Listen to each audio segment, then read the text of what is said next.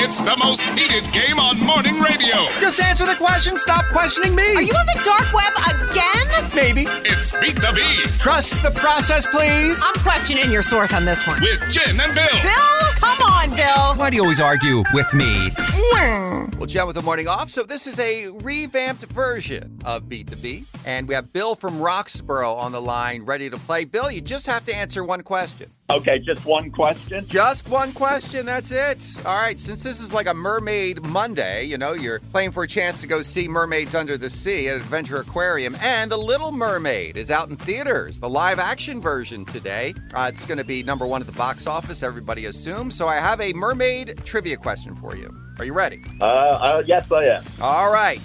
In the animated original, and I asked Jen this question earlier this week. Let's see if you were paying attention. In the original film, who is Ariel's best friend? Is it flounder or Chilean sea bass? Uh, Kelly says flounder. Flounder is correct. I just wanted to tell that dad joke again. And you're a great dad yourself. And guess what? You won these tickets. Congratulations.